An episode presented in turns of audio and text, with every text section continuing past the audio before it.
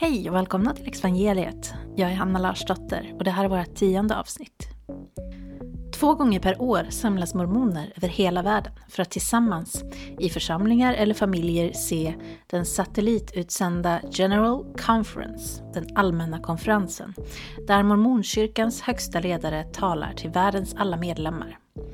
Julie B. Beck var mellan 2007 och 2012 president för kvinnornas organisation Hjälpföreningen, eller General President of the Relief Society, i mormonkyrkan.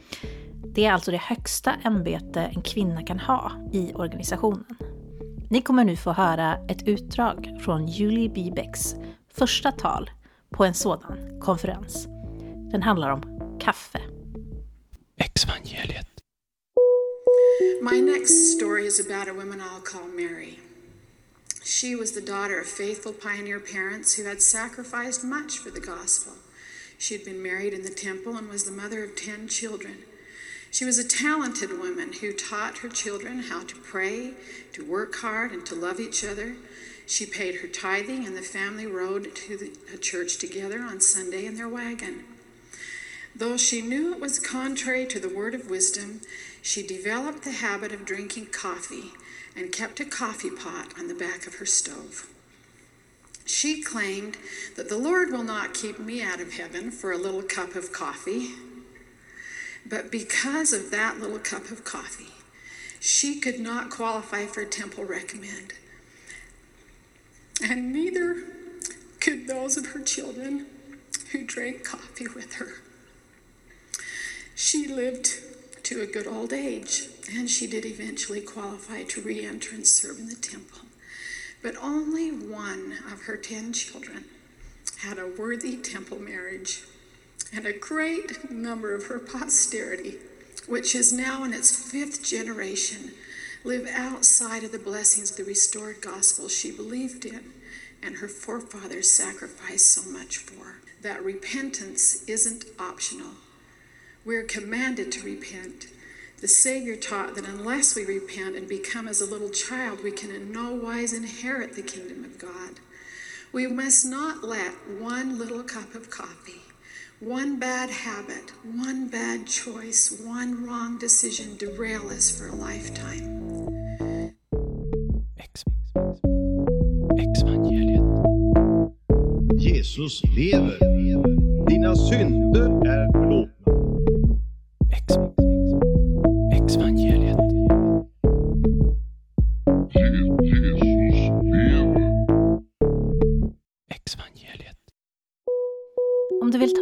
det här Youtube-klippet så söker du på namnet Mormons are serious about no coffee. Och det här handlar alltså om hur man som mormon inte ska låta någonting så litet som en liten, liten kopp kaffe förstöra framtiden för framtida generationens mormoner. Kaffe är alltså, som vi tidigare nämnt, inte okej att dricka inom mormonkyrkan. Liksom te och varma och kalla drycker med koffein. Det här är ju väldigt, väldigt intressant och jag vill veta mer om mormonkyrkan. Så, i två avsnitt framöver kommer jag och Anna reflektera över varandras före detta samfund. Jag kommer ta en titt på mormonerna och Anna på frikyrkan. I det här första avsnittet har jag tittat på SVTs produktion Från Sverige till himlen, Mormoner. CNNs Rare Look Inside Secretive Mormon Temple samt klippet Mormons flock to Scandinavia to find true love. Samtliga klipp går att hitta på Youtube. Välkomna och varsågoda. Exvangeliet. Då sitter vi här igen. Anna och Hanna. Hej. Idag är vi hemma hos dig i ditt kök. Ja, idag ska vi alltså reflektera över varandras olika före detta samfund kan man säga. Vi har tittat på några inslag från Youtube och lite radiodokumentärer. Jag har lyssnat, tittat på lite om mormonerna och du har tittat på lite olika men som rör frikyrkan på olika sätt. Jag börjar mm. och redogöra lite grann för vad jag har läst. och så kanske vi så frågar lite efter det, att jag kan fråga dig lite frågor och så kan vi prata om gemensamma saker eller saker som jag har funderat på, saker som jag tycker låter konstiga eller roliga eller ja. sant. Och sen så får du ta över efter det. Ja, hur låter det? Det låter bra. Väldigt strukturerat. ja. Ja, men jag har ju för det första kollat på Från Sverige till himlen. Eh, Ett program som gick på SVT med Anna Lindman våren 2011. Och då var det ett, eh, ett avsnitt där om mormonerna. Och du är ju bekant med de här, eh, den här församlingen som de här personerna var med i. Precis, det är min gamla församling. Ja. Och just den söndagen, jag minns när det tv-teamet skulle komma faktiskt, men jag var bortrest den söndagen så jag är inte med där. Men eh, det, det är mitt gamla Men du känner de här personerna som är med liksom? Ja, ja. Hur känns det då att jag pratar om dem och att vi pratar om det idag? Känns det konstigt? Ja, alltså... Ja, alltså det är det här. Jag tycker att jag kämpar fortfarande en del med liksom, men hur ska jag förhålla mig till det här liksom? Och eh, en del av mig har bara velat så här, stänga av allting och glömma bort liksom, och vill inte ha med det där att göra. Och en del av mig är så här, men det här är ju ändå min bakgrund och mina, liksom, jag har ju nära relationer med de här människorna Ja. liksom. Och, eh, ja, nej det, det är inte helt lätt faktiskt Nej. hur man ska förhålla sig. Nej, jag får, det är ju tur att det är jag då som eh, kommer att säga en massa konstiga saker här nu då. Eh, Så får, får du väl liksom förhålla dig till dig så som du känner att du pallar med. Ja, Men, men, men den börjar i alla fall med att Anna, då, Anna Lindman då, för hon ska träffa en familj inom mormonerna i, nu ska vi se, södra Stockholm någonstans. Ehm, och hon börjar liksom med introt där med att fråga så här, hur är det att leva i en tro som påminner en om att varje dag kan vara den sista? Det relaterar jag till väldigt mycket och tänker liksom att, alltså jag, jag blir alltid intresserad när någon säger så. Eh, för att jag tänker liksom att för mig, som vi har sagt förut, så är ju kristendomen till, i stort en religion som handlar om att vi lever i den sista tiden. Mm. Nu kanske inte alla ser på det så, men för mig var det en väldigt tydlig realitet. Mm. Eh, och jag tänker liksom att det är en fråga som man skulle kunna ställa till alla, alla kristna i alla fall. Eh, sådana som är lite mer fundamentalistiska eller eh, evangelikala. Evangelikala församlingar är ju också, säger ju också i princip att vi lever i den sista tiden. Så det, det tänkte jag liksom att det är ju inte en, det är ju en mycket bredare fråga som man skulle kunna ställa inte bara till mormonerna. Men det var en viktig grej för er. Ja, precis. Som- Och som du säger, liksom, det är ju en ah, mer eller mindre central grej liksom, som löper igenom kristendomen. Och, alltså mormonkyrkans, som jag sagt, mormonkyrkans officiella namn är ju liksom av sista dagars heliga. Alltså att vi lever i den sista tiden. Och jag tror att mormonkyrkan i sina tidigare dagar var mer apokalyptisk än vad den är nu och när jag växte upp och så. Men liksom, absolut, vi levde ju liksom i den eh, tolkningen hela tiden. Liksom, att allting man läste på nyheterna, allting som man liksom eh, tog del av, det var liksom hela tiden så här, "Ja, men världen är på väg utför, nu blir det sämre och sämre, snart kommer Kristus tillbaka. Eh, alltså ofta det här liksom, när man pratar om typ miljöförstörelse och sånt där, så bara ja, ja, men eh, Kristus kommer ju snart komma tillbaka och ställa allting till rätta igen, vi behöver inte bry oss om miljön. Om jag tänker tillbaka på mig och liksom min upplevelse, jag, jag tror inte att jag minns i alla fall inte att liksom jag gick runt och var särskilt stressad över det här. Utan det var mer liksom ett fokus på att snart kommer ju tusenårsriket och Kristus, snart kommer allt bli fantastiskt. Det var liksom mer en sån här framåtblickande så. Så att det, för mig så var det inte så mycket fokus på allt det här hemska som skulle liksom hända. Det var inte så mycket domedagsprofetia så. Eh, men däremot minns jag väldigt tydligt liksom när jag hade lämnat, och liksom, jag hade inte tänkt på det här på länge, men liksom så hade jag lämnat sedan något år och jag satt och körde bil. Och så satt jag och pratade med någon vän om det här och så liksom bara slog det mig så här, bara, men vänta, världen är inte på väg utför. och det bara var som att det var som, liksom, som sten som man lyfte från mina axlar och jag bara insåg bara, men det är ju klart, jag har bara liksom inte konfronterat den här grejen än. Att jag, liksom, jag, jag tror ju inte längre att världen är på väg utför. ja, det, var bara, det var bara underbart.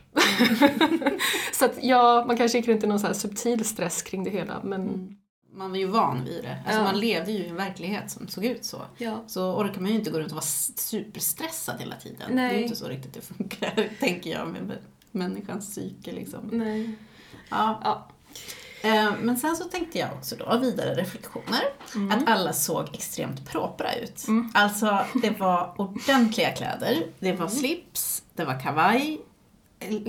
Jag tänkte, liksom, kvinnorna såg också väldigt så propra ut. För mycket så här, lite skjort, lite blus Mm. och en liten kjol eller en byxa. Liksom väldigt så här osminkat, tänker jag. Mm, Nej, det var inte det. Alltså, Ja, jag tyckte de det- såg väldigt så här, naturliga ut i alla fall. Ja. Ingen rysch, rysch, så här, rysch utan väldigt så enkelt. Eller så var det liksom hur alla verkade, så här, väldigt lågmälda, inte så uttrycksfulla så. Utan Ja. väldigt så, det var väldigt tillbakahållet på något sätt. Just det. Eh, är det en... hur Det kan nog stämma, ja. det, det, var min, det är ju bara den här familjen då som jag tänkte på i och för sig. Ja, men det kan nog vara lite generellt. Alltså, nej men när jag tittade på liksom dokumentärerna från frikyrkan som var, eller om frikyrkan, att det var liksom väldigt mycket mera eh, karisma, liksom Mm. färg och känslor och hit och dit och så. Och det, det är ju verkligen, alltså mormonkyrkan är väldigt, väldigt mycket mera liksom så här, ja vi håller oss inom ramarna liksom.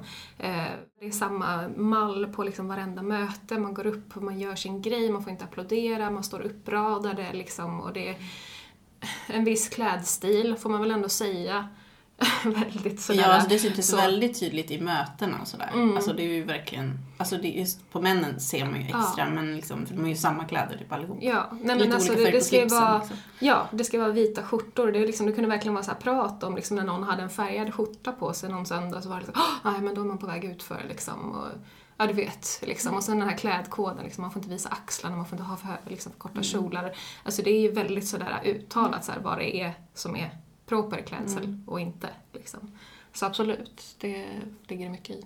Men jag tänker också, jag vet inte om vi har pratat liksom om exakt vad Jesu Kristi kyrka av sista dagars heliga är. Mm. Men jag tänkte ge lite info här som jag lärde mig också i den här Ja. dokumentären. Mm. Det är över tre- 13 miljoner medlemmar världen Mm. över. Det är ju jättemånga. Ja, alltså det där, jag har hört lite olika. Jag tror att de... Jag har hört någon siffra på 15 miljoner och sen har jag hört att liksom, det är bara en tredjedel av dem som är aktiva. Mm. Ehm, och sådär. Så jag Men tror det är många det, miljoner i alla fall. Ja, det, det, är- ja, men precis. Det är uppe Ja. i miljonerna och så. Ehm, och sen, ehm, eh, det anser att de lever som Jesus, eh, som Jesus verkligen ville. Och att allt började i USA. Mm.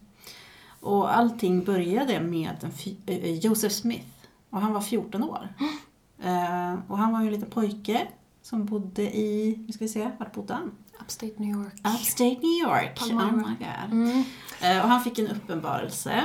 Och det var eh, 1820 Något sånt, ja. ish. Mm. Eh, och då fick han besök av ängeln Moroni som gav honom ett uppdrag. Och uppdraget var att återställa Jesu Kristi kyrka på jorden.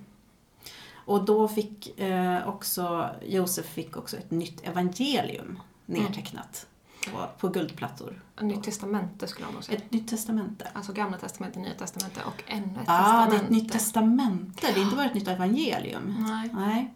Mm, intressant.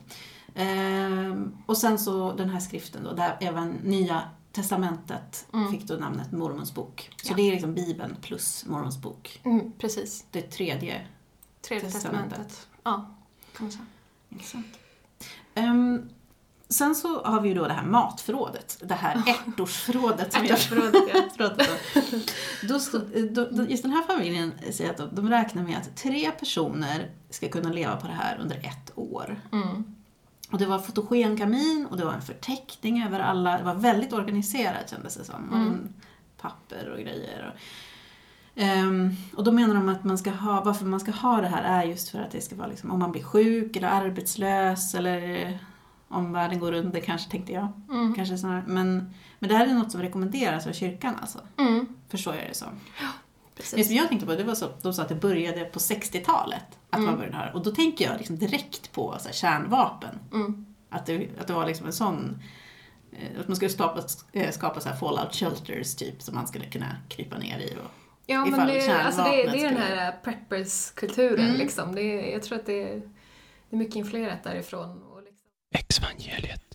eh, nej men, just det. Och sen pratar de också om att Bibeln är väldigt tydlig om allt hemskt som ska hända den sista tiden. Och det var ju väldigt tydligt upplever jag liksom att den här mannen då som var huvud, huvudkaraktären i den här dokumentären ehm, berättar om liksom, ja men det kommer att komma havet ska svämma över sina breddar och han menar då att det är till exempel en bra, ett bra exempel på en tsunami. Mm. Alltså att det är liksom tydliga tecken på liksom att, världen ska gå under. Mm. Och sådana där grejer är ju även inom, alltså där jag kommer ifrån, alltså från frikyrkan och speciellt då den, så nu pratar jag kanske främst om den, nej jag vet inte, det, det här är så intressant för jag upplever att så många från just från frikyrkan upplever det här på så olika sätt. Alltså, eh, vissa säger så här att det inte alls, nej men det är inte alls så farligt. Vi, det är inte alls så mycket betoning på det där och så. Det finns ju absolut personer som betonar såna här grejer väldigt mycket. Jag minns ju att vi hade en eh, tidning som kom hem till oss som heter Flammor. Mm. Eh, som eh, fortfarande liksom finns. Refresh. Ja, just det. Profetior, tidstecken, Israel, EU. Läs artiklar. Den här på Mm. Tidstecken, ja. tidstecken. Mm. Läs och få förståelse om den sista tiden innan Jesus kommer. Har vi här. Och då är det då en man som heter Holger. Nilsson som, eh, som har den här. Det är en Mm. profetisk tidskrift. Och det står liksom grejer om eh, den stora skökan. Två kapitel talar om skökan i Uppenbarelseboken. Och så är det en Mm. bild på påven här tror jag. Eller vem är det? Ja, det är väldigt mycket liksom Mm. Känner du till den katolska läran? Eh, liksom vad, vem ska vi be till? Till Gud eller till döda människor? Angående bön till helgon. Ang- en rubrik pratar om skapandet av en världsreligion. Nu är det dags att vakna inför utvecklingen in, inom detta område. Påven välsignar avgudar, fruktbarhetsgudinnor. De är Det- väldigt emot katolicismen alltså. Ja, det är väldigt... eh, väldigt... Ja men det tror jag att det pratades om i mormonkyrkan ibland också. Liksom, Mm. Att så här, den stora skökan som det stod om att det var kato- katolska kyrkan. Liksom. Mm. Ja, och det där är ju jätteintressant för att det, inom eh, Livets Ord till exempel så har ju eh, Ulf Ekman har ju lämnat Livets Ord och han har ju blivit katolik. Ja. Och Livets Ord, inom där så har jag ju förstått eh, det har varit väldigt liksom, anti just katolicismen. Mm. Så, och där är ju verkligen en, en väldigt intressant vändning. Mm. Men det är, det är en intressant grej tycker jag eftersom han har varit en av de som har varit mest liksom, anti just det och Mm. pratat om att det på ett väldigt negativt sätt. Ehm, men det kan ju vara så, tiderna förändras och eh, jag upplever att eh, den här Flammor, eh, tidskriften Flammor var, alltså det var mer liksom poppis då, Mm. liksom när jag var yngre. Men eh, det var ju bara i, i min värld liksom. Jag vet inte hur det har varit överlag. in- Jag säger inte överlag inom Frikyrkan att det här har varit någonting så. Men, men vi hade den här tidningen till och med i pappersformat hemma, Mm. vet jag. Ehm, men hur, hur kunde ni märka, av, hade ni mycket predikningar och så om sista tidens tecken och sådana Jo, saker? men det fanns och det förekom, men liksom, det är ju inte det där... Eh, den här väckelse, liksom, stilen eller vad jag ska säga, utan det är mera liksom så här samlat och liksom, det var ju inte någon som liksom stod och så här med höjd röst förkunnade domedag. Alltså det var inte, så, sånt var det inte riktigt, utan det var mer liksom att man satt på söndagsskolan och diskuterade de här skriftställena och vad det kan betyda och så. Ja, men, man, man, liksom, man såg omvärlden genom det här filtret hela tiden. Man liksom såg de här tecknen i, Mm. runt omkring sig liksom, och tolkade saker som olika, eh, ja, men olika nyhetshändelser. Så, som, ja, men det, ja, det här är ett tecken på liksom, Guds ankomst snart. Och liksom, Mm. det, Det, liksom, var, förekom. det bara var så liksom? Ja, Det var- precis. Det var bara var något som... En lågmäld, ett lågmält betraktande av omgivningen och ett Ja. tolkande av att det här är ju så. Att det är liksom inte... Ja, precis. Och jag vet liksom, jag och min kompis satt och läste Bibeln och så bara "Åh, läs, titta vad det står här liksom. Och här står det att det ska vara oroligheter och krig och krigsrykten. Och nu var det ju ett rykte om krig på nyheterna och då, alltså, sådär. Liksom. Ja, sen så var det under den här, um, den här um, huvudpersonen i dokumentären, den mannen, han berättade också om hur, om hur han blev värvad till mormonkyrkan. Och idag har han ett högt ämbete då inom kyrkan. Mm. Eh, och han trodde inte på Gud när han växte upp. Men så fick han besök av mormonmissionärer Mm. som han släppte in i sitt hem. Och det gick ganska fort. Han var medlem och döpt efter tre veckor. Mm. Ehm, och eh, vad som hände var att de här presenterade mormons bok eh, och sa liksom att han skulle läsa några kapitel och han bad och frågade Gud, antar jag då, om, detta, om det här var sant. Eh, och då fick han ett svar, säger han. Han bara visste liksom att det här var sant. Han kände det i sig. Ehm, och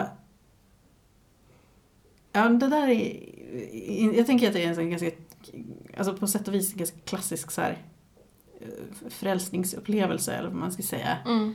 En så liksom be och fråga Gud.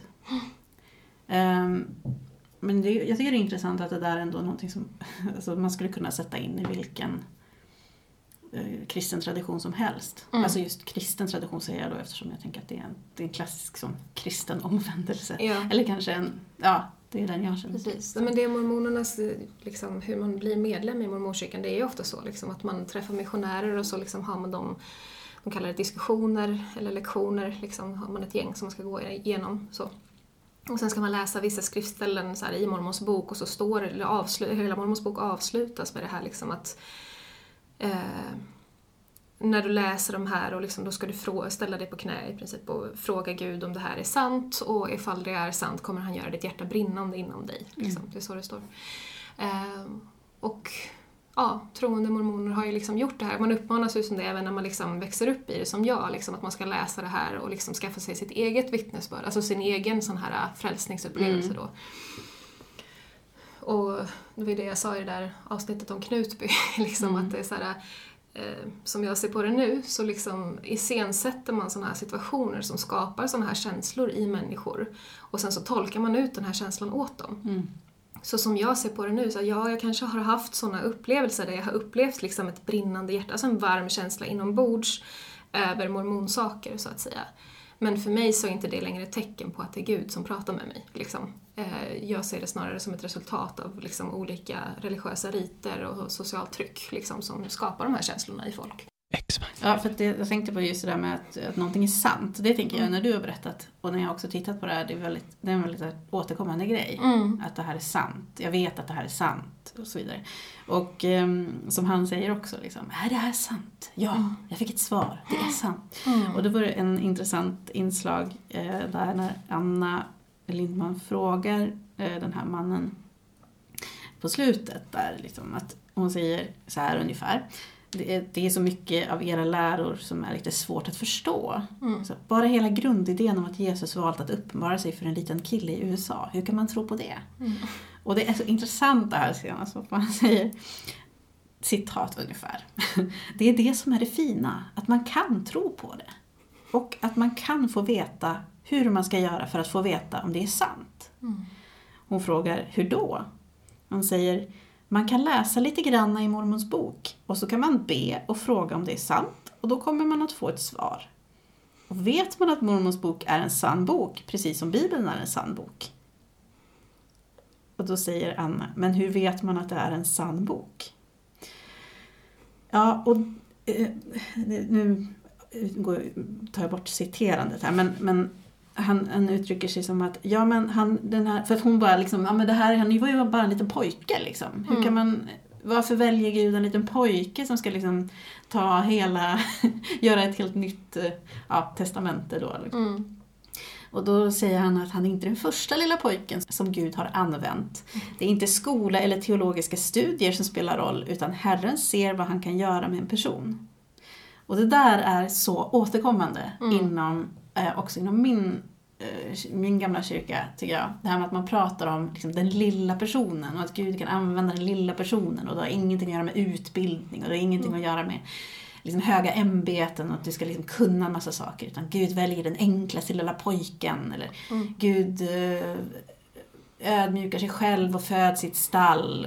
Liksom, Mycket sånt. Och inte det är sånt här för mig blir det ett... Alltså jag tänker liksom att det blir en religion för personer som... Okej, jag vet inte hur jag ska uttrycka det här. Men jag tror att du vet kanske vad jag... Jag vet vad du är efter. Ja, nej, men okej, men så här. Det känns väldigt så här, socia, alltså, socialistiskt, eller vad man ska säga.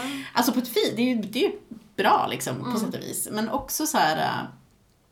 jag tänker att det kan användas för att säga till folk att du behöver inte studera, typ. Ja. Eller du behöver inte lära dig en massa saker, du behöver inte kunna en massa saker. Gud kan använda dig eh, och den enklaste lilla, person som inte har någon utbildning eller någonting utan bara så här, liksom, förstår du hur jag tänker lite? Jag, jag, jag är lite försiktig här när jag säger de här sakerna. Ja. Men det är någonting som jag har tänkt på väldigt mycket. Att det är lätt att säga liksom... Det är ju så, som jag har hört i någon predikan faktiskt från ja, ett ställe som du kommer att prata om här senare. Men att eh, ja, det är ju så fint med utbildning och sånt där nu för tiden. Men det är liksom... Man behöver inget sånt för att kunna tjäna Gud.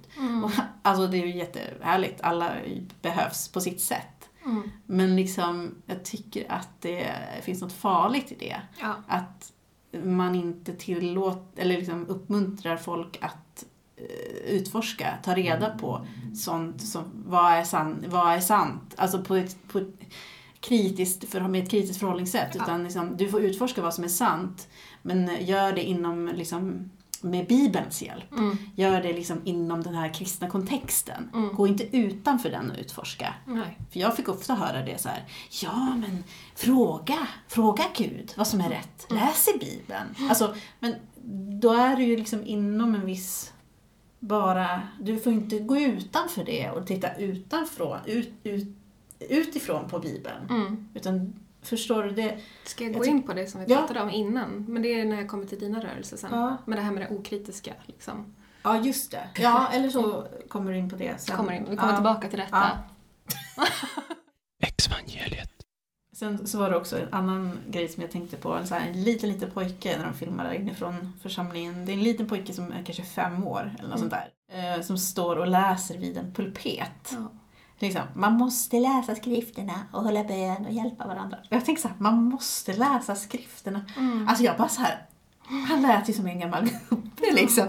Alltså han var så liten pojke och skulle stå där uppe inför alla och säga liksom, man måste läsa skrifterna och hålla bön Mm. och hjälp, eh, finnas till för varandra.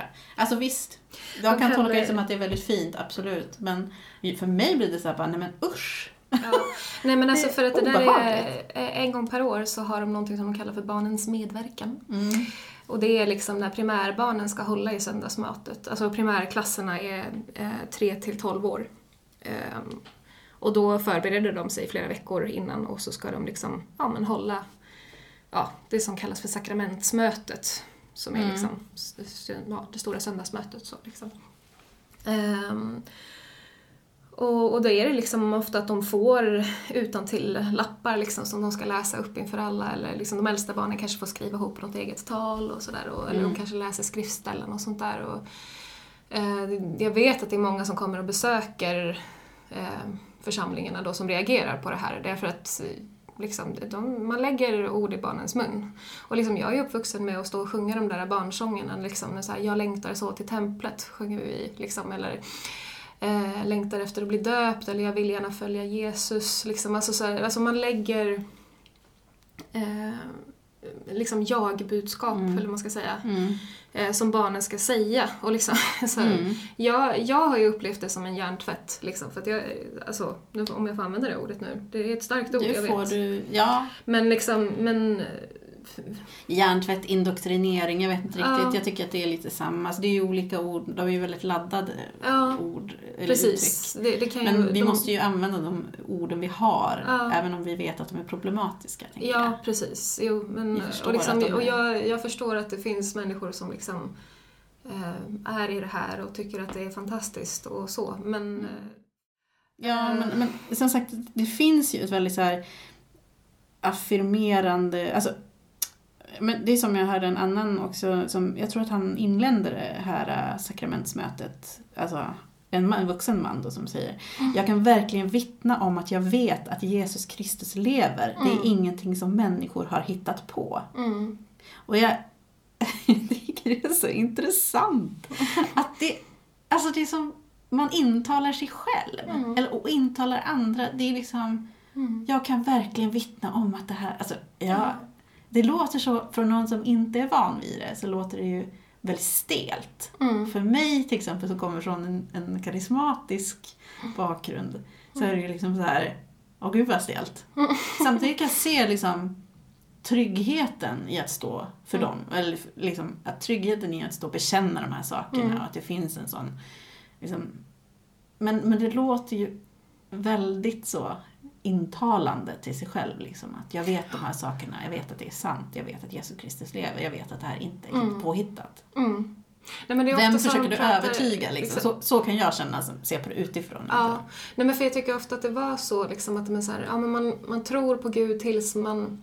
Jag tror att det står till och med i någon av liksom, i Mormons bok någonstans, eller i Josef Smiths uppenbarelser, liksom att Lärarförbunden som det heter, att det, man praktiserar tro tills dess att den fullkomliga dagen frambryter, tror jag det står. Alltså, och med det menas liksom att man har ett, ett frö till att tro som man liksom när och sår och i sig själv och liksom praktiserar sin tro tills dess att man får den här fullständiga vetskapen. Mm. Det är liksom så man ska jobba med sitt, sin tro inom sig själv. Så på något sätt så var det så här, man tror och de som kunde säga att de visste, liksom, det var tro deluxe. Liksom. Men jag vet att så här, jag för mig själv så här, vände mig emot det där liksom, någon gång, alltså innan jag lämnade. Att jag bara så här, men hur kan jag säga att, att jag vet? Vadå vet? Liksom, jag funderade på det här med psykisk ohälsa och liksom folk som blir schizofrena som vet allt möjligt. Och liksom, var- varför är det bättre att veta än att tro? Så började jag fundera för mig själv. Liksom, jag vet att jag skrev någon artikel i Kyrkans Tidning om det här när jag var typ 20 Mm. och liksom verkligen stod för att jag tror på det här. Jag vet inte. Liksom. Och för mig var det större. Så det var liksom, så att, och när jag, jag hade ämbete i och liksom jobbade med de här primärklasserna när jag var i yngre 20-årsåldern och då när materialet kom från eh, kyrkan, liksom, man, man får liksom en stor pamflett eller man ska säga, varje år så här, med liksom lektioner som man ska gå igenom under året. Och det var temat för det året, så här, jag vet att skrifterna är sanna. Så var det en bild på en pojke som satt med skrifterna. Så, här, så skulle vi då lära barnen det här året, jag vet att skrifterna är sanna. Och det, är liksom, det, bara, det bara högg magen på mig och jag bara nej. Alltså, så här, och jag bara kände, jag kan inte göra det här. Liksom. Jag, kan, jag kan inte... Det här känns fel i magen på mig. Liksom. Eh, och där var vi liksom i början av, eller någonstans mitt i min dekonstruktion. Liksom. Det var just det där, liksom, det här med att veta. Nej, nej, sa jag. Men, men en annan grej som jag tänkte på just när det gällde barnen, det var att det var några barn som satt och gjorde dop-bingo. Mm. Vad gör ni för någonting? Dop-bingo. jag bara, vad är dop-bingo? Alltså, typisk primärklassaktivitet. Det låter, det låter jättetråkigt. Nej men, alltså det var det, kanske det, ganska det, kul. ja, men de hittar på lite olika sådana där Ja. roliga saker för barnen så här, på de här temana då för att undervisa om evangeliet. Liksom. Men för dopet är ju jätteviktigt, tänker jag, inom mormonerna. Som, Ja. som det är även inom eh, frikyrkan. Ja. Men för det, jag har förstått att det är liksom så här. Det, det är genom dopet man kom, kan komma in i Guds rike. Och äktenskapet. Dopet Ja, alltså det är de här som jag pratat om, att man gör liksom olika riter för att liksom klättra på något sätt inom mormonismen. Så att säga. Eller, de skulle inte uttrycka ordet klättra, så det är Mm. jag som säger det för att Ja. Ja. Men liksom dopet är det första steget så att säga. Det är då man tar på sig Jesu namn som de säger och blir en medlem. Så man blir medlem från det att man är åtta år, när, i och Mm. med att man döper sig. Och, och när man är vuxen så handlar det mer om, ja, då Ja. döper man sig. ja precis, när man kan döpa sig efter åtta år också Mm. ifall man blir liksom omvänd så tid, eh, senare. Mm. Men så det är först liksom dopet och då, då är det det här med, som vi pratade om i det här avsnittet om döden, man kommer till fängelset eller paradiset efter döden. Liksom. Eh, och är man döpt, då hamnar man i paradiset. Då är man clearad ändå. Ja, och det är därför också som eh, liksom, mormoner går ju till templet och döper sig för sina eh, döda släktingar. Så. Och då är det ju liksom att har man inte blivit döpt så är man i fängelset tills dess att någon gör dop för dig i templet. Då kan du få gå över i paradiset. Men, men då får man ett val när man är i fängelset. Alltså Ja, den precis. döda personen i fängelset får då veta typ, nu är det Ja. någon som har döpt sig för dig. Ja. Nu får du ett val att gå in i Precis, de paradiset. kan välja att ta emot eller inte. Så fick vi höra. Men Ja. så det var liksom, jag, jag vet att där, när jag var i templet när jag var liksom 12 och gjorde de här dopen, liksom, de bara, ah, men du vet, en del av de här har väntat i 300 år i fängelset på att de nu ska få det här dopet utfört för sig. Ja. Liksom. Ja, för jag, så, eh, jag såg, det här är ju från en annan, eh, egentligen, eh, ett annat YouTube-klipp också. Mm. Ehm, som hette, nu ska vi se, Rare Look Inside Secretive Mormon Temple. Det var Yeah. CNN som hade gjort. Och då var det alltså så att, för man får ju inte gå in i de här templerna egentligen, för Mm. de är heliga, inte hemliga. Precis, de är heliga. Eh, och det kan vi gå in på sen också. Men Mm. eh, då var det alltså innan man har liksom silat, eller hur är det där? Det var ett nytt tempel. Mm. Eh, och man hade liksom inte gjort det heligt än. Så, Nej, precis. så då fick eh, reportrar så där komma in och titta. Ja, precis. De bygger ett tempel och sen så brukar de ha öppet hus innan de inviger det, så att säga. Eh, och då brukar det vara öppet för allmänheten och för reportrar och sådär. Så på det- så vis är det inte, det är inte så att det är hemligt, liksom, själva lokalerna. Men de har liksom inte hel, gjort det heligt än då, Nej, eller? så kan man Nej, säga, de har inte faktiskt. heliggjort det. Inte helig mark. Nej, de välsignar det och inviger det, säger de. Ja. Och det brukar vara en väldigt så här, mm, stor och viktig grej liksom, när, när de inviger templet. Mm. Ja men det var kul, det var, såg jag ju, fick man se den här dopfunten, eller säger man dopfunt? Dopgraven kanske man säger. Ja, Dopgraven, ja, stor, Ja. en rund pool, aktig, lite så här som ett bubbelpool. Mm. Och sen var det under den, det var liksom en, en grop så här, och så var det 12 oxar. Ja. Var det 12 eller 10? Nej, det är 12. tio. Nej, Nej det är tolv. 12 oxar, och det är då de 12 stammarna. Ja. Ju, juda, 12 stammar? Nej. Eh, Israels tolv. Israels 12 stammar. Juda var ju en av dem. Ja, det var, ursäkta. Eh, Ruben, Simon, Levi, Juda, Dan, Naftali, Gad och så. Wow, okej. hå. Ja, Mm. det var ju väldigt mäktigt. Alltså, jag tyckte det såg ganska Mm. coolt ut. Den där. Ja, jag Ja, de är påkostade. kan tänka mig att ligga i den där poolen och bubbla lite. Ja, det är ingen bubbelpool. Nej, tyvärr.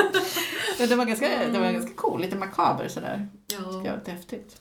Jo, det är många som reagerar på liksom, Mm. att man döper, sig, döper de döda släktingarna. Alltså, men det är, så här, då är det ju inte att vi döper döda kroppar, Nej, vi säger precis. de. Ja, För det här är en... Det här, han sa det i den här dokumentären att det var eh, generationer tillbaka... Nej, jo, han hade då döpt sig eh, för generationer till, ända tillbaka till 1600-talet. T- Han hade döpt sig för 300-400 döda personer. ja. I Schweiz. Mm. Av alla ställen. Ja. Vad finns det i Schweiz? Nej, i Schweiz så var det Europas enda tempel fram Ja. tills det byggdes i Stockholm 1985. Jaha, det Så att liksom så. de äldre generationen, eller liksom de äldre, den äldre generationen, de pratar ju alltid om sina tempelresor till Schweiz här, när jag växte upp. Gud vad viktigt det måste vara med de här tempelbesöken. Ja, ja, ja. Alltså, liksom, fromma mormonfamiljer, de liksom sparar i år och åker till de här ifall de inte har någon som är... Gud vad intressant. För, Ja. att, för att i templet gör man ganska mycket. Det är ju, eh, man beseglar familjer. Vad betyder det att besegla? Ja, eh, alltså de här stegen så att säga som man gör, de här olika riterna. Alltså dopet är den första riten liksom, och sen så är det konfirmationen, att man får liksom den heliga andens gåva, som man säger, det är liksom nästa steg. Och sen så är det eh, endowment, som det heter, alltså begåvning på svenska. Eh, och sen så är det äktenskapet. Det är liksom de fyra stegen som man Mm. gör. Eh, och äktenskap, alltså om man gifter sig då, då säger man att man, liksom, man är i förbundet och liksom de barn som man får när man är gifta i templet, de är beseglade till en så att man hör ihop även i himlen så att säga. Så att man kan gifta sig både utanför och i templet. Och Ja, det precis. är två olika saker. Ja, precis. Vad är det som skiljer de två? Eh, Eller nej, får alltså, du för, berätta det här? Alltså, är det, Ja, kän- alltså, jag ja. menar får och får, men liksom, är det här liksom känsligt att prata om egentligen? eh, vissa saker i templet Ja. får jag, eh, liksom, Ja. aktiva mormoner absolut Mm. inte prata om utanför. Eh, jag har liksom Ja, jag- Helig håller ju inte detta på samma Nej. sätt längre, även om jag kan ha respekt för att andra människor liksom Mm. fortfarande tror på det här och så. Eh, förstås. Eh, men ja. Ja, men skillnaden mellan Eh, nej men alltså så, liksom, eh, jag vet att i länder där mormonkyrkan inte har vigselrätt så gifter de sig borgerligt först liksom, för att vara vigda liksom, inom landets lagar och sen så gifter de sig, går de till templet och gör den här riten också för att liksom, vara gifta även efter döden så att säga. Och då när de får barn så är liksom barnen automatiskt beseglade till dem, alltså så att man har sina familjeband även efter döden. Så är tanken. Just det, för man gifter sig alltså för evigheten. Ja, precis. Men om man är ett par som liksom blir omvända till kyrkan senare i livet, eh, då, är, då, kan, liksom, då måste man göra den här beseglingen efteråt. Just det. Och då går man liksom, då döper man sig och så gör man allt det här och så. Och jag tror man måste vara medlem ett år innan man får gå till templet och göra de här grejerna. Ehm, och då liksom beseglar man sig och då har man med sig barnen. Så att liksom barnen blir så att säga också gifta, eller vad man ska säga. Eller liksom, Ingifta i familjen. Ja, på precis. Att man liksom knyter ihop familjebanden att bestå även in i evigheten. Det är så man tänker. Mm. Liksom. Ja, för jag tänker på att en annan, ett annat klipp från den här dokumentären. Det var när de, Anna Lindman fick följa med den här mannen eh, och de stod och tittade på templet i Stockholm. Mm. Eh, utanför bara. Eh, och så pratade de om ja, men att de, Anna då inte fick gå in där. Mm. Eh, och så undrade hon varför och då säger han att eh, det här är bara för medlemmar och det är inte för att det är hemligt utan det är för att det är heligt. Mm. Eh, vad han menar med det då, på något sätt, menar att man måste vara så förberedd och förankrad i evangeliet att man vill följa lärdomarna. Mm. Eh, det skulle inte vara bra att komma in där annars. Vad menar han med det? Mm. Är det farligt att gå in eftersom det är helig mark på något sätt? Jag tänker att det finns en sån Gamla Testamentet, liksom, ja men du vet, man får inte gå in inför Guds ark, för det- där är det liksom för så heligt så att du skulle dö om du liksom Mm. gick in där. Typ. Ja, alltså mm, det här är ju liksom ett narrativ så att säga som man blir intalad liksom, som aktiv mormon. Så att det, så här, det här är inte hemligt, det är heligt. Liksom. Det får, jag höra, liksom, får man ju höra hela tiden. Liksom. Och, men det finns liksom, den här exklusiviteten, liksom, att man har byggt ett jättefint ställe och där får liksom, man får bara, alla som går in där har liksom vita kläder på sig och liksom mm, ska vara heltäckande kläder Mm. och sådär. Liksom. Och, eh, man vill skapa det väldigt speciella liksom, rummet för bön, så att säga. Mm. Och, och de här riterna, liksom. Eh, och man, ingen pratar högt innan alla viskar, liksom, och, och sådär. Ehm, och det, det finns väl liksom den här tanken om att liksom, om det kommer in en ovärdig person så svärtas det ner, liksom, lite sådär. Och sen också det där som de säger, liksom, att man måste vara förberedd innan man kan ta emot det här budskapet. Liksom. Och det där är så en typisk sektgrej, liksom, att man inte får hela kakan på en gång utan man liksom vänjs gradvis vid det tills man det är den här normaliseringsprocessen. Och så till slut så liksom godtar man saker som är liksom långt bort ifrån vad man själv tycker är okej från början. Liksom. Så ser jag ju på det nu. Exvangeliet. Jag tänkte på det här med, eh, om vi pratar om um, alltså jämställdhet och, och så. Mm. Um, Anna Lindman besöker templet och eh, står och tittar på då, då är det en grupp av män som sitter lite avskilt och ehm, han menar att det här är, alltså det är, det, det kan det vara prästadömet? Alltså de är en del av prästadömet, säger han. Ja, Eller kallar man det... Det- Ja, prästadömsbärarna säger man. Alltså prästadömet är ju liksom det man får, eh, så att säga. Man får en handpåläggning och så förlänas man prästadömet, säger de. Och det är bara män då som får... Ja, precis. Det är bara Ja, män, där. absolut. Ja, men det är kul för alltså, Anna uttrycker där så att men det verkar, verkar väldigt hierarkiskt, mycket ämbeten och sådär. Mm. Och det är så kul hur han liksom blir så här. "Mm, Ja men det är en fast fungerande organisation skulle jag kalla det. Alltså, så, eh, mycket, mycket så här tänker jag och säga rätt ord. Liksom. Mm. Att ändå så här vrida det till, vrida, vinkla det till någonting. Liksom, att men det här är någonting positivt, så det, Ja. det här funkar. Liksom. Vi ska inte hålla på och ändra på de här reglerna. Liksom, så. Nej, och, och jag tycker det är väldigt typiskt liksom, för mormonkulturen. Liksom, att man, eh, som, som de säger, det är inte hemligt, det är heligt. Så. Mm. Det är inte hierarkiskt, det är en fast fungerande organisation. Och det, det, är inte, liksom, det, det är väldigt mycket så. Man vrider det hela tiden. Eller vinklar det, eller vad man ska säga. Ehm, Ja. ja, vinkla kanske är schysstare att säga än Ja, vinklar är schysstare att säga, eh, förstås. Men eh, det är ju också det här okritiska sättet att tänka på det, att man inte får kalla det för vad som Nej. helst, utan det, det, är liksom, det är bara just och fint och positivt hela tiden, alla de här sakerna. Och så kan man inte ta in baksidan av det. Liksom. Ja, det, jag tänkte också, det var som jag sagt där med, med den här kvinnan i familjen som eh, liksom, jag menar som matlagning och köket känns liksom verkligen, och barnen känns verkligen som kvinnans del. Liksom.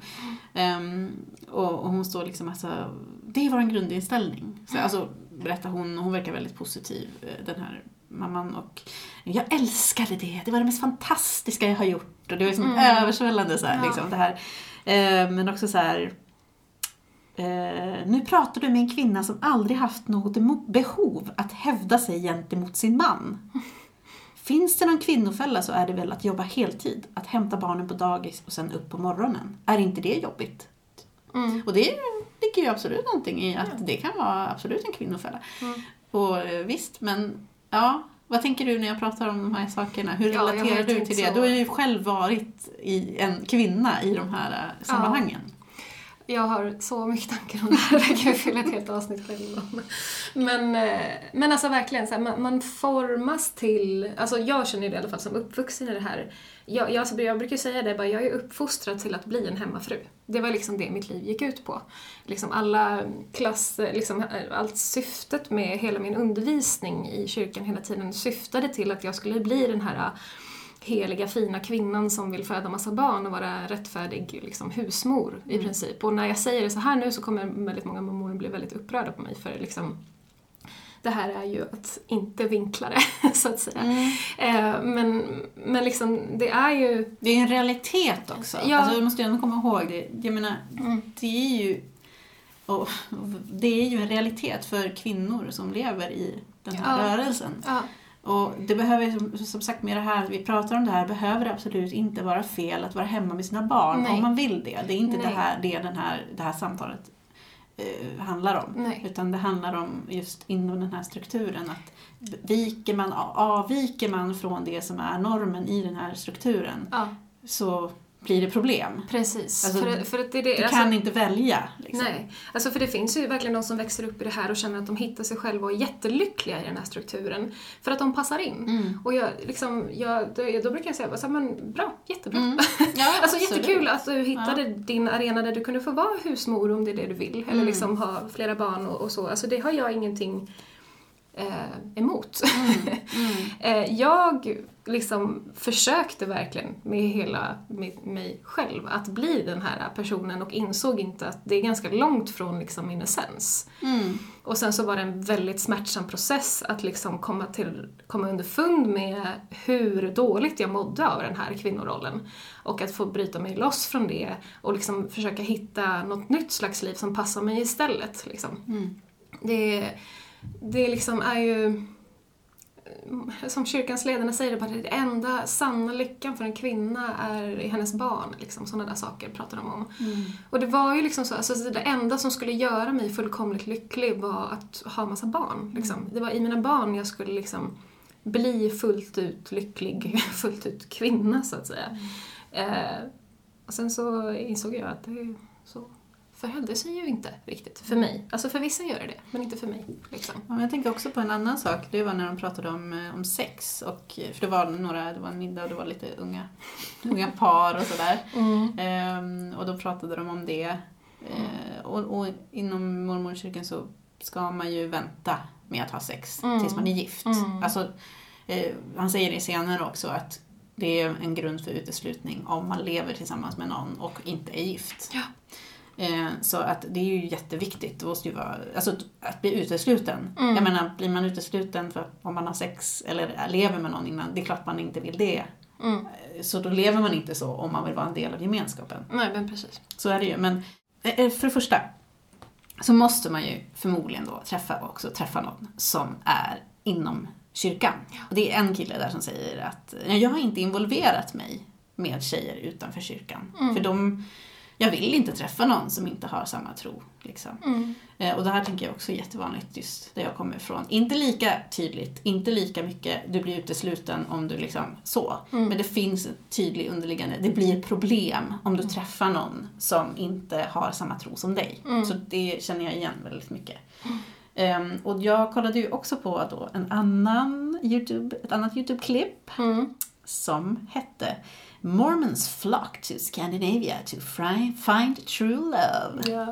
Eh, och det, handlade, det där lilla klippet, det handlade om mormoner, eh, nej nu ska vi se, en, eh, en festival som heter Fest i Nord.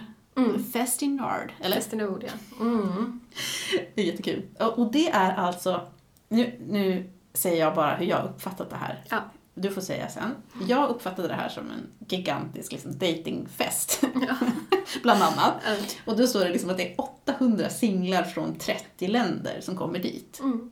Ehm, och då är det en kille i det här klippet som säger så här, I'm looking for love here, that's what you do. Vad säger du? Ja. Har du varit på Fest, fest i Norr? Ja, ja, ja. Det är de här ungdomskonferenserna som jag pratat om i något annat avsnitt. Ja. Ehm, Då har de liksom först eh, konferenser för de som är 14 till 18 och sen så är det 18 till 30. Liksom, och de heter lite olika. Svung, Bolliaden, Festinord, ja, så vidare. Ehm, Men det är alltså inte uttalat en datingkonferens utan det är liksom en... Nej, alltså, eller jag vet inte om det har, nu har jag inte varit med här på några år så att, eh, liksom, jag förstår ju att det har utvecklats och vuxits eh, kanske sen jag var med. Men, eh, men det, är, alltså, det är en ungdomskonferens och man ska träffas och stärka sig sin tro och ha trevligt tillsammans och gärna hitta någon. Liksom, så, för det är där de flesta mormonpar liksom, Ja. hittar varandra. Ja, ja, för i Sverige finns det kanske inte till exempel då så många att välja på Mm. om man vill hitta någon som, jag menar man tänker liksom att det är 800 pers. Ja. Det är ju lite större chans att det liksom någon, man hittar någon som man faktiskt gillar och Ja, så, än att man har en församling ja, precis. man har tre stycken att välja på. Liksom. Ja. Alltså, Och de här, alltså de här konferenserna har ju funnits sedan liksom 60-talet tror jag i Sverige så att det liksom är ju liksom våra föräldrar gick ju på de här konferenserna tillsammans så man är ett väldigt så tajt gäng för man har liksom eh, ja, men föräldrarna känner varandra liksom, och det är vissa släkter och så här liksom och eh, ja, och sen så börjar man, stora syskon har varit där och sen så åker man själv dit och så alla gifter sig med varandra, alla är släkt med alla till slut för att alla hittar någon att gifta sig med liksom. Mm. På de här, det är liksom, ja. Mormon-communityt är ju ändå ganska starkt och, och härligt så som ett socialt sammanhang. Om man är en sån som passar in det vill säga. Mm. Mm. Ja, och så tänkte jag, var en, annan, en tjej då som, det var ett par och så pratade de om sex och så sa hon så här, ja man väntar ju med sex. Och sen är det ju något av det finaste man kan dela. Eh, så vad vi än gör blir det fint liksom. Och, det är så här, ja, jag vet ju, känner ju inte till något annat, så det vi gör är ju fint. Mm. Alltså, alltså, det där är ju så konstigt resonemang. Jag tänker liksom, man kan ju ha, alltså, så dåligt sexliv man måste kunna ha. Om det är allt vi gör kan bli fint. Eller allt vi gör blir fint. Mm. Jag, jag, jag tycker det där är lite Ja, konstigt. Liksom. problematiskt, ja. Ja men det är verkligen så här skygglappar, Ja. upplever jag. Ja, och man blir ju också intalad då liksom att för att vi har väntat så blev det fint. Ja, ja men precis. Och vad är det som säger att det liksom blir fint för att man har väntat? Ja, men då Alltså, måste man ju, då har man ju investerat så mycket i den här personen så då måste man ju, om man inte vill bli tokig, Mm. intal, fortsätta intala sig själv att det här är någonting som är fint. Alltså, och det finns ju verkligen svårigheter i det för att Mm. det är ju verkligen inga garantier till varken att man passar ihop sexuellt Mm. eller liksom personlighetsmässigt eller eh, vad som helst. Alltså, du kan ju bli extremt olycklig som person i en sån relation, tänker jag. Ja. Visst, du kan bli det i en relation där du liksom har haft sex innan också. Mm. Men ja, Mm. det finns ju verkligen... Det är det här valet, att kunna välja. Mm. Jag menar, det är det här att man är fast i det här. Liksom, Mm. väljer du att leva på ett annat sätt, då åker du ut. Ja. Och man har inte ens fått Alltså, utforska du- du ifall man önskar någonting annat. Ja, alltså, liksom. Du får ett val. Alltså, självklart, vill du inte ha sex med någon förrän du är gift, alltså, det är valfritt. Mm. Alltså verkligen. Men just att kunna också välja att leva på ett annat sätt och Mm. utforska sexualitet. Ehm, och det, det är ingen dom som väntar dig. Mm. Utan, Ja, de tror ju det. de ja, men jag menar att, att det är det som, är, det som vi pro, pro, kritiserar kanske, eller jag Mm. då, Ja, det är ja. jag som sitter och kritiserar. Att just det, att det, det är inte ett fritt val. Nej. De, och det är ju det här med det fria valet, vi ska ha program om det här framöver. det fria valet är ju, för han kommer in på det sen också, den här mannen som är med i dokumentären. Ehm, och nu går jag in på det, Mm. därför att eh, det här, hela den här grejen tycker jag är väldigt klurig. Eh, hon, Anna Lindman frågar om, för det första om, ja men är mormonerna en sekt? Och det är ju liksom så klassiska frågan liksom. Och det ser han ju att det, nej det är det inte. Nej. Utan det är en, det är en kyrka. Liksom. Eh, och återigen, sexbegreppet också jätteproblematiskt. Jag skulle vilja typ, alltså jag vet inte vad jag ska göra med det här sektbegreppet. Ja, jag, jag vet inte vad jag ska göra, för jag tycker det är bara så problematiskt att prata Ja, om det. det är liksom, du kan det- inte fråga någon så här, är du med i en sekt? Alltså ingen kommer att säga det. Alltså, du, du kan liksom inte, det spelar ingen roll om man säger den frågan. Nej. Tycker jag. Hur Typ såhär, är Ja. du elak? Eller liksom, Ja, alltså förstår ja. du? Det, det, Är är du med i en dum, det, det är ett eh, negativt ord som, som man liksom säger när man vill liksom avfärda någonting Ja. som någonting dåligt. Liksom. Jätteklurigt. Jag tycker, liksom, jag tycker nästan att jag vill sluta använda det. Jag tycker att vi behöver nya ord. Men hur som helst, Mm. han säger det i alla fall. Det är i din kyrka. Eh, och då säger han så här, men med sekt menar jag liksom, är man fri att kunna lämna hur som helst? Går det att lämna? Och Mm. då säger han, oh ja, det sker. Visst gör det det. Mm. Vi tror ju att den, den fria viljan tro, tror ju vi är fantastiskt grundläggande för hela vår existens här på jorden. Att man kan välja mellan gott och ont. Ja, Då säger jag stopp. Och så säger jag Det här har vi ett problem. Ja, Och det här har vi pratat om och återkommit till flera gånger här i podden. men vi kan säga det igen. Men det den behövs. fria viljan att välja mellan gott och ont. Och då menar ju han då i det här, eftersom de pratar om att lämna Mm. församlingen. Det är ont och att stanna kvar är gott. Ja. Det är ju en underförstådd liksom, betydelse av det här. Mm. Jag menar, vad säger det? Och det jag kan störa mig på i, den här, i det här samtalet, det är att man går inte vidare Mm. med det. Man säger inte så här, jaha, men då är det alltså ont att lämna. Mm. Utan man, man går bara vidare. Det, det är det här som jag tänker är så viktigt för oss, att vi som har lämnat, Mm. liksom verkligen måste så här säga, det är det här är problemet. Ja, Man kan inte bara säga så här, ja det fria valet, ont och gott. nej. Det för att, ja men då har vi valt det onda. Ja, Och vad säger det, vad, vad blir det för, det för konsekvenser i våra liv? ja precis. Du behöver inte bli utesluten för att liksom bli sårad. Du kan ha lämnat och bli sårad. Du kan ha lämnat och se, sett som att du har gjort det onda. Liksom. Mm. Och så frågar han vidare. Eh, kan man bli utesluten då? Ja, det kan man bli också. Och vad behöver man göra eh, för att bli det? Eh, man begår en förbrytelse av något slag och man begår äktenskapsbrott. Eh, om man inte omvä- omvänder sig. Och även om man är ogift och man lever i ett samboförhållande så kan man inte stanna kvar i kyrkan. Mm. Eh, och då säger han liksom att ja, du kan ju göra det en gång men inte om du gör det flera gånger. Mm. Och så säger Anna, men tror du inte att människor i alla tider har byggt sådana här religiösa system för att orka hantera att livet är så svårt att förstå och att hemska saker är så svåra? Och då svarar han typ eh, att ja, så kan det vara också och så är det säkert också idag. Ehm, att man bygger något och man vill tro på för att kunna klara av livet. Och då säger hon, men ni är inte så. Era religion är inte så. Han svarar, nej, nej, nej, den kommer inte från oss, den kommer från Gud. Ja, det är ju det, ja, också, det är ju Klipp också, nej, men det är ju också ett resonemang som man hör, liksom, kan gå till vilken församling som helst Ja. som är re- relativt eh, liksom fundamentalistisk och ofta i evangelikala församlingar också. Liksom. Alltså det är ju inte vi som har hittat på det här, det är ju Gud. Liksom, Det kommer ju från Gud. Mm. Och de kan säga det lika mycket som någon annan kan säga det. Och jag tycker ju inte att det är bra, ett bra resonemang. Jag tycker att det är så intressant att han liksom pratar om att ja, men det här har ju folk hittat på för evigt. Men Mm. vi har inte hittat på det. Mm. Vi skiljer oss från mängden. Och det där minns jag, alltså liksom när jag var ganska ny ute ur kyrkan så såg jag någon så här YouTube-klipp när, när det var just någon som liksom visade olika Alltså personer från olika religioner som sa just samma sak, så här, "Men det här är från Gud eller så här. Och att det var så här nytt, för- alltså att jag, det var en sån aha för mig att det så alla religioner tror så här. För att jag var väl så intalad, liksom, så indoktrinerad som barnsben liksom att det är så här, just med det här resonemanget liksom att här, ja, ja, ja, men alla andra kyrkor, men vi är ju den sanna.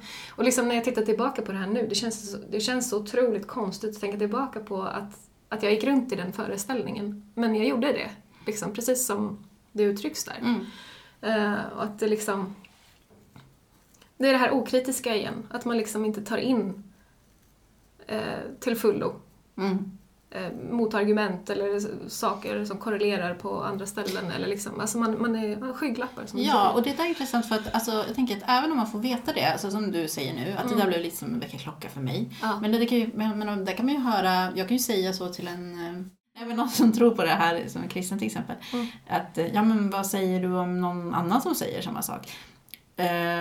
Och då tänker jag så här, vad är det som gör att en person inte kan ta till sig ett sånt resonemang? För så, om jag tänker tillbaka till på mig själv, om jag skulle ha hört det när jag var kristen, så skulle jag ju liksom, alltså för mig var det liksom en, en känslomässig grej. Alltså att, nej men det här, det är klart att min, min tro är sann. Alltså den är så verklig för mig. Alltså den, det, allting, och det står ju liksom i Bibeln att det finns en massa andra saker, det är inte sant. Alltså, det är så otroligt känslomässigt och in, alltså, Faktaresistens. det, det spelade ingen roll, det var faktaresistens. Liksom. Jag, jag kunde inte ta till mig det här, det, det var inte så viktigt. Liksom. Nej. Jag tror att det, alltså, när man pratar med då, sådana som, som har en, liksom, en känslomässig bindning till att min tro är den, liksom, det är den sanna tron. Mm. Alltså, det är jättesvårt att resonera. Ja. Jag tror att det är jätteviktigt att lyssna på, på hur, varför tror Kanske ställa frågor så här, varför tror du så här? Hur har du kommit fram till det? Mm. Berätta liksom, ja men hur tänker du? Alltså att man mer liksom, kan få lära sig att det är okej att prata utifrån sådana här frågor, Mm. liksom, ifrågasättanden.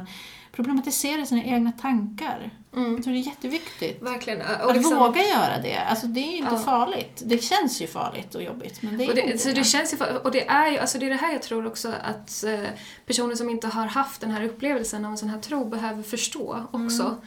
Eh, för liksom, den krisen jag hamnade i när jag började ta in liksom, fakta på det här sättet och liksom började ta in det här, det be- det behöver inte betyda, alltså som jag har pratat om flera gånger. Eh, den liksom, eh, alltså krisen jag hamnade i då, jag, jag, det, det, eh, det var så fruktansvärt. Alltså det är så otroligt fruktansvärt att liksom inse att allt jag har byggt mitt liv på måste jag omvärdera. Eh, och liksom jag har länge tänkt så att jag kan inte begära av någon som är fundamentalistiskt troende att de ska gå igenom den här processen för att den är så fruktansvärd. Och det är ett sånt trauma i ett människas liv att, liksom hela, liksom att hela ens verklighetsuppfattning rasar på det sättet. Jag, jag brukar beskriva det som, liksom, som att så här, okay, men om du var med om eh, liksom en naturkatastrof, liksom, du blev eh, bortspolad av en tsunami eller liksom ditt hus brann upp eller något sånt där. Alltså det är så grejer utanför dig som rasar ihop och som kan medföra en kris och så. För mig så, så liksom stod jag i världen och allting var detsamma men inom mig var allting upp och ner. Eh, och liksom den upplevelsen att ingenting jag tänker eller känner stämmer längre. Allting måste tolkas om, tolka, omtolkas. Liksom. Ja. Ja, men så man kan ju förstå att det finns en, en resistens Ja. mot att ta emot Precis, för att det- det- jag tror Man kan att- förstå det. liksom. Liksom folk som är så här troende har byggt upp sina liv kring det. det är liksom de, de känner det här intuitivt att om jag ska ta in den här faktan, då innebär det den här otroliga krisen för mig. Och de kan inte det. Liksom. Alltså det, det går inte. Nej, men man att- vill, alltså det är som att kroppen vill inte, liksom hjärnan Nej, vill inte. nej. Den bara nej! Och, och, och jag förstår det. Jag förstår det. Ja, jag med. Jag Eh, med. för det, är- det är fruktansvärt. Ja. Ja. Exvangeliet. Eh, jag kommer att ta, ta upp eh, två saker till eh, innan vi rundar min del. Ja. Ja, Eller din del, eller ja, mor- mormondelen. Ja. Och sen så tänker jag, vi får nästan göra två program av det här. Ja. Eh, en sak jag tänker på det är hemaftnar. Ja. tänker jag är en väldigt viktig del i eh, mormonernas vardagsliv. Måndagskvällar. Ja, och, och jag tänker också som en liten koppling där till eh, min, min rörelse hade vi ju cellgrupper. Ja. Inte riktigt samma sak. Eh, eh, inte, det var inte familjen utan det var eh, mer familje, eh, församlingsmedlemmar som träffades. Eh, men, men det var samma grej, man ska träffas utanför, liksom, frånskilt från gudstjänsten Mm. eh, under veckan någon gång. Liksom. Berätta om hemaftnar. Ja. Eh, måndagskvällar brukar det vara schemalagt till. Och då, då är det liksom hemafton. Man ska vara hemma med familjen och så ska man liksom ja, bli undervisad hemma liksom, om evangeliet. Så det är egentligen att man gör som en kyrklektion fast i hemmiljö. Liksom, och att föräldrarna ansvarar för det här. För att liksom, föräldrarna ska ju undervisa sina barn Mm. eh, i liksom den sanna läran. Och då kan det Så- vara liksom sång och lektion? Ja, och... de har väl liksom en så här mall för det där. Liksom, att man, in- alltså som varje mormonmöte, liksom, att det, så här, det inleds med inledningsbön och sen inledningshymn, eller om det är tvärtom. Eh, och sen så brukar det vara så här, tankekon, någon som får säga Tankekon! någon, tankekon, någon får säga någon liten tanke som man har haft. Som, så. Och sen så är det lektion och sen så brukar det vara avslutningssång och sen avslutningsbön. Aktivitet kan det vara också, förfriskningar, alltid förfriskningar också. Mm, det är viktigt. Baka kladdkaka, ja, sådana där saker. Äppelpaj, ja. Sådär. Eh, och sen så, ja, olika familjer kör väl det här olika eh, aktivt så att säga. Jag tror vi, hemma hos mig så var det väl lite, gick i perioder. lite grann. Ja, Men, finns då, är det liksom, då är det liksom vikt så här, så att du får inte lägga några kyrkaktiviteter på måndagskvällar för att då ska Nej, man ha hemafton. Liksom. Ja. Mm. Ja, men det är ändå intressant tycker jag när, att man ska ändå hålla uppe den här slags, eh, komma ihåg och eh, ha en aktivitet som är kyrklig även om det Ja. inte bara är på söndagen. Liksom. Mm. Ja men liksom som aktiv immun så är det liksom, om vi tar hela veckan då, så är det måndag efter måndag så är det hemafton. Ofta någon veckoaktivitet, typ onsdagskvällar brukar vara med unga män eller unga kvinnor eller primärklasserna så, liksom, så att man träffas i kapellet och liksom gör någonting kul eller ute någonstans och så. Eh, och så är det ofta liksom ifall man har något ämbete så brukar det ofta vara någon möte liksom någon gång under veckan. Eh, och sen så är det söndagen. Eh, jag hörde att de har gått ner till två timmar per söndag. När jag växte upp så var det alltid tre timmars söndagsmöte. Och så, eller fyra då, för jag var ju ofta med i församlingskören. Sådär. Så det var körövning en timme och sen kyrka och sådär. Så det är ju liksom eh, och sen så utöver det liksom sina egna studier och liksom kanske extra möten som kommer till och sådär. Så att det är liksom som en aktiv mormon så är det 10-15 timmar i veckan som man lägger på liksom aktivt trosutövande så att säga. Det är ganska mycket. Mm. Ehm, sen tänkte jag, ehm, vad jag reagerade på just när det handlade om i den här dokumentären om, om den här eh, patriarken höll jag på att säga, nej men den här mannen då som, som var liksom eh, Fadersgestalt. fadersgestalten där som hela det här handlar om. Mm. Det väl han som liksom blev ja, men omvänd då eh, av de här två missionärerna som förändrade hela hans liv. Eh, och den förändringen för honom har ju verkligen påverkat alla, alltså, hans barn, hans barnbarn liksom, och, och att hans, liksom, hans omvändning gjorde liksom att det blev ett helt nytt socialt system i princip. Mm. Eh, och det är ju liksom, för mig är det eh, lite triggande. Det är lite, känner, jag känner mig lite upprörd över det. Det är lite så som att födas in i en kungafamilj på något Ja. sätt. Och så här, ja men du, liksom, du ska, du är född till det här. Du är född till att vara i det här sociala systemet. Mm. Och som du säger, som vi har pratat om flera gånger, alltså, ja men visst det kanske kan vara jättebra för många och det kan vara en jättehärlig grej och det kan vara härligt med familjen och trygghet och allting. Men just passar man inte in i det här så är det ju jätteproblematiskt. Mm. Alltså då, då hänger ju hela din tillvaro liksom på eh, kyrkan, Ja, eller icke-kyrka. så är det.